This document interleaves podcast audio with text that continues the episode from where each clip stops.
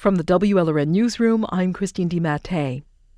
Cities around the world have landmark buildings the Sydney Opera House, the Empire State Building in New York City. Miami Beach doesn't have one, but hundreds of Art Deco buildings. They were built in the 30s and 40s, and it costs a lot to maintain them. WLRN's Veronica Zaragovia reports on the challenges of preserving Art Deco when luxury condo developers agree to foot the bill.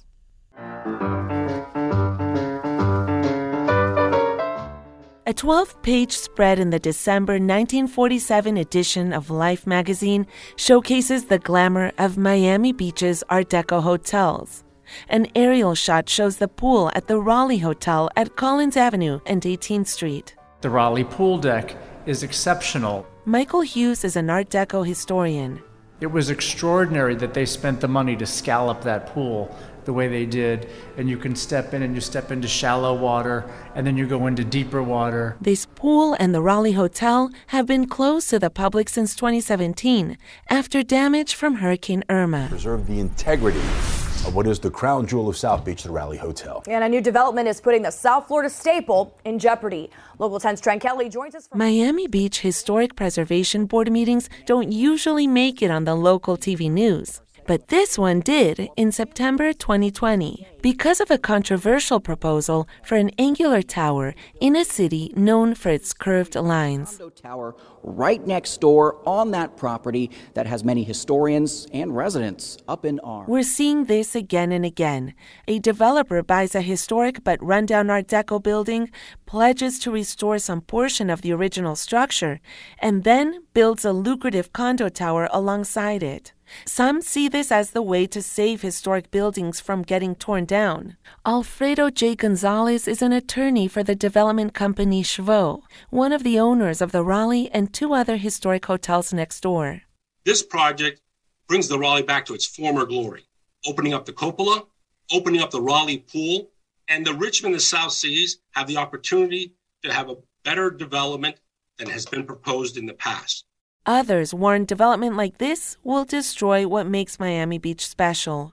People don't come here to film big glass towers, they come here to film the historic buildings. They Members of the public lined up virtually to speak via Zoom.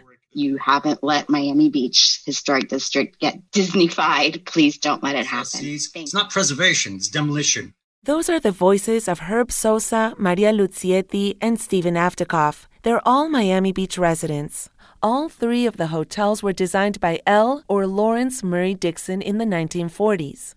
Under the plan, Shvo would restore the original facades.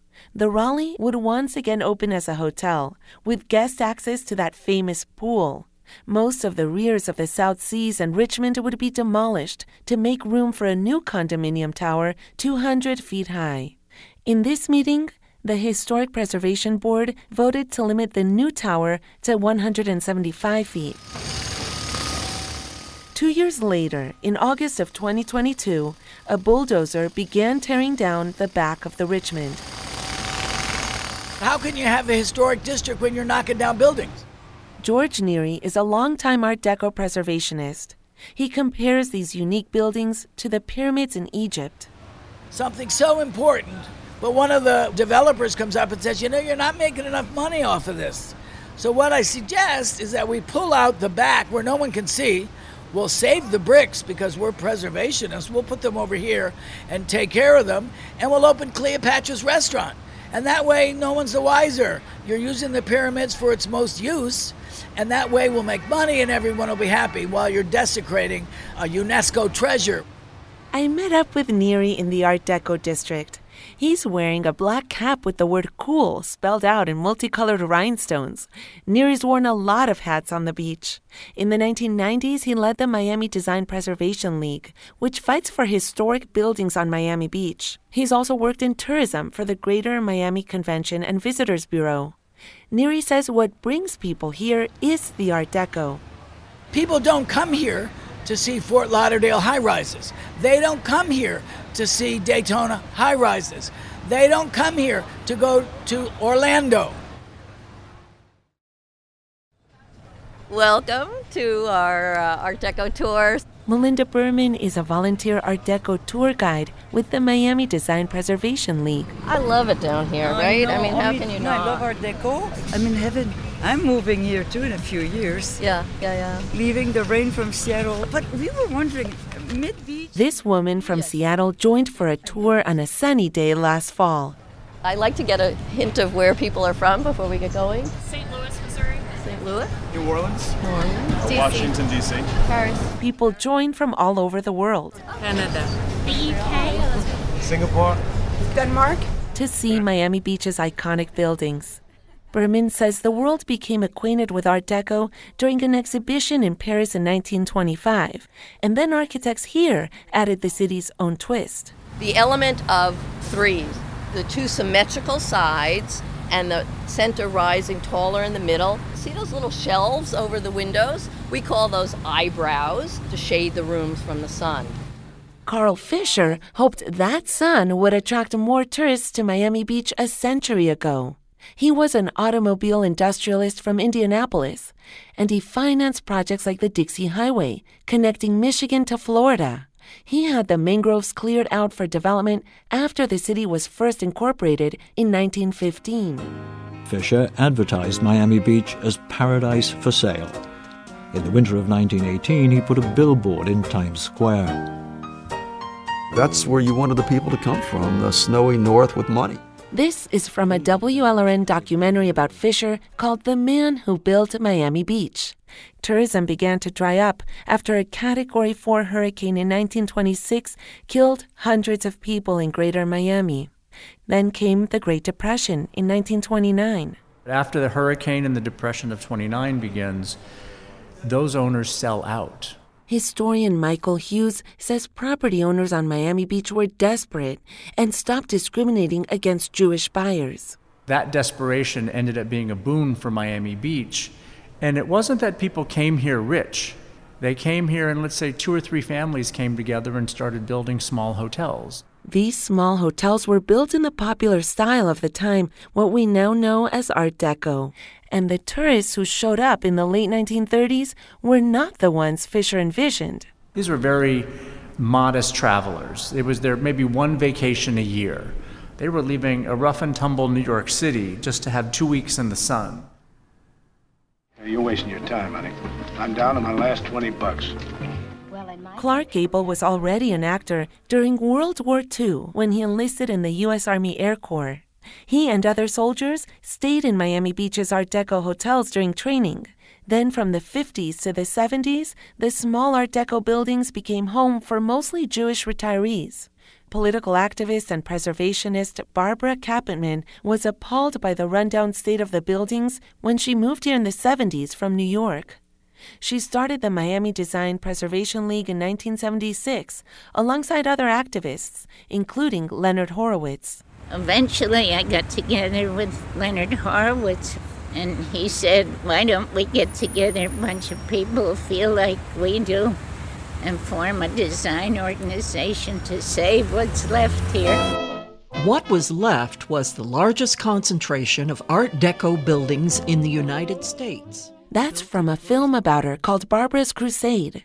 She and her peers worked to get Miami Beach's Art Deco district, one square mile, listed on the National Register of Historic Places in 1979.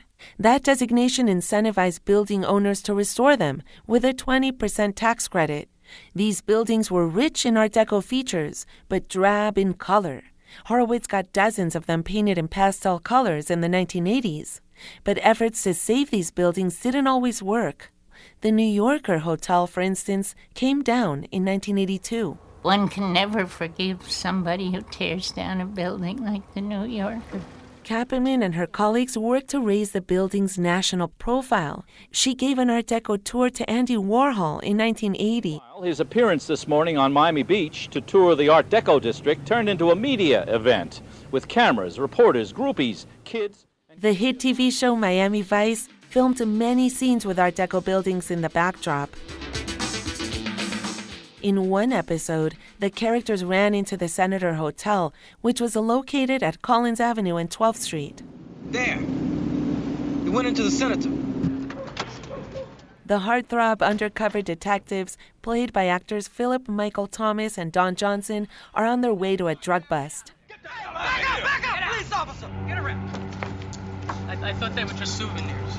Save it, pal. You're under arrest. Roughly three years later, the building's owners decided to demolish it. Just after noon today, the big teeth of the backhoe came down and took big chunks out of the former pool lounge at the old Senator Hotel. This news clip was included in the film Barbara's Crusade. Art Deco preservationists tried everything to keep the building from being destroyed. They chained themselves to the front door. They brought plaques declaring the senator a National Historic Treasure.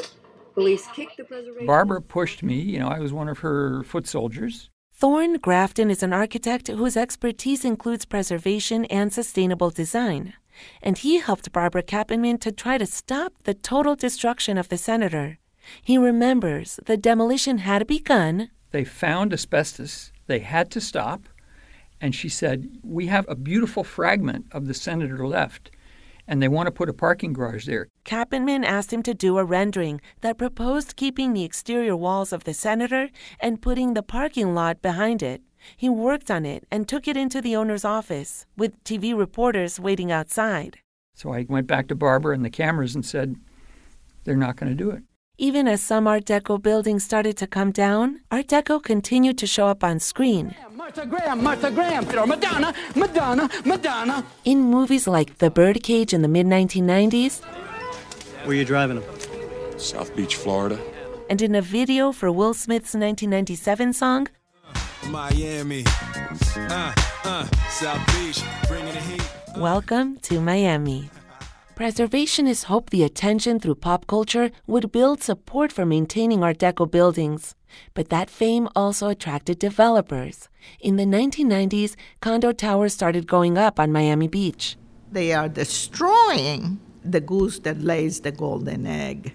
My name is Matilde Bower, but they call me Matti. Matti Bower was a city commissioner from 1999 to 2007, and then she served three terms as mayor until 2013. The whole point is not to stop development. The whole point is to keep the historic district unique, to keep something of the beach that people will want to come and visit. But the city's position is that it has to keep evolving. retaining the character of the city, but not being a museum city. Debbie Tackett works for the city of Miami Beach as the architecture and preservation officer. She puts the onus on owners to do their part.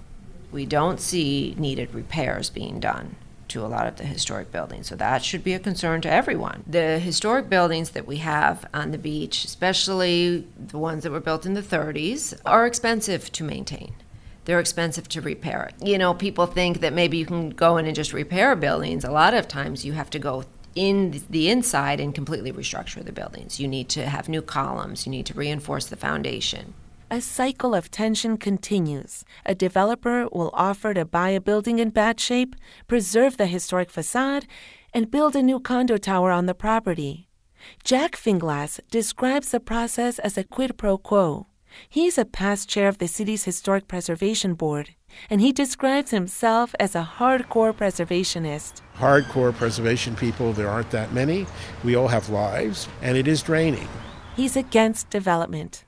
But he says if the city could offer more tax incentives to owners, maybe they wouldn't need to add new towers. They could never squeeze out enough money from the little historic buildings. That's why they say they have to have this new big glass and steel tower next to it. I can see their point, but the city is not helping the situation any by not giving them relief. Any new buildings that go up should preserve the neighborhood's sense of place. That's architect Thorn Grafton's hope. He's the great grandson of John S. Collins, like Collins Avenue Collins. That's the skyline of Miami Beach. So you see, you know, the Delano and the National and all these great hotels with their little towers and turrets and domes, and each one slightly different height. And it's just so picturesque. Grafton says it looks like a postcard, and he doesn't want it to fade. I'm Veronica Zaragovia in Miami Beach. This story includes sound from WPLG Channel 10, Miami Dade College's Wolfson Archives, the Miami Design Preservation League, and the Miami Beach Visitor and Convention Authority. Roberto Lopez helped with production. This is WLRN News.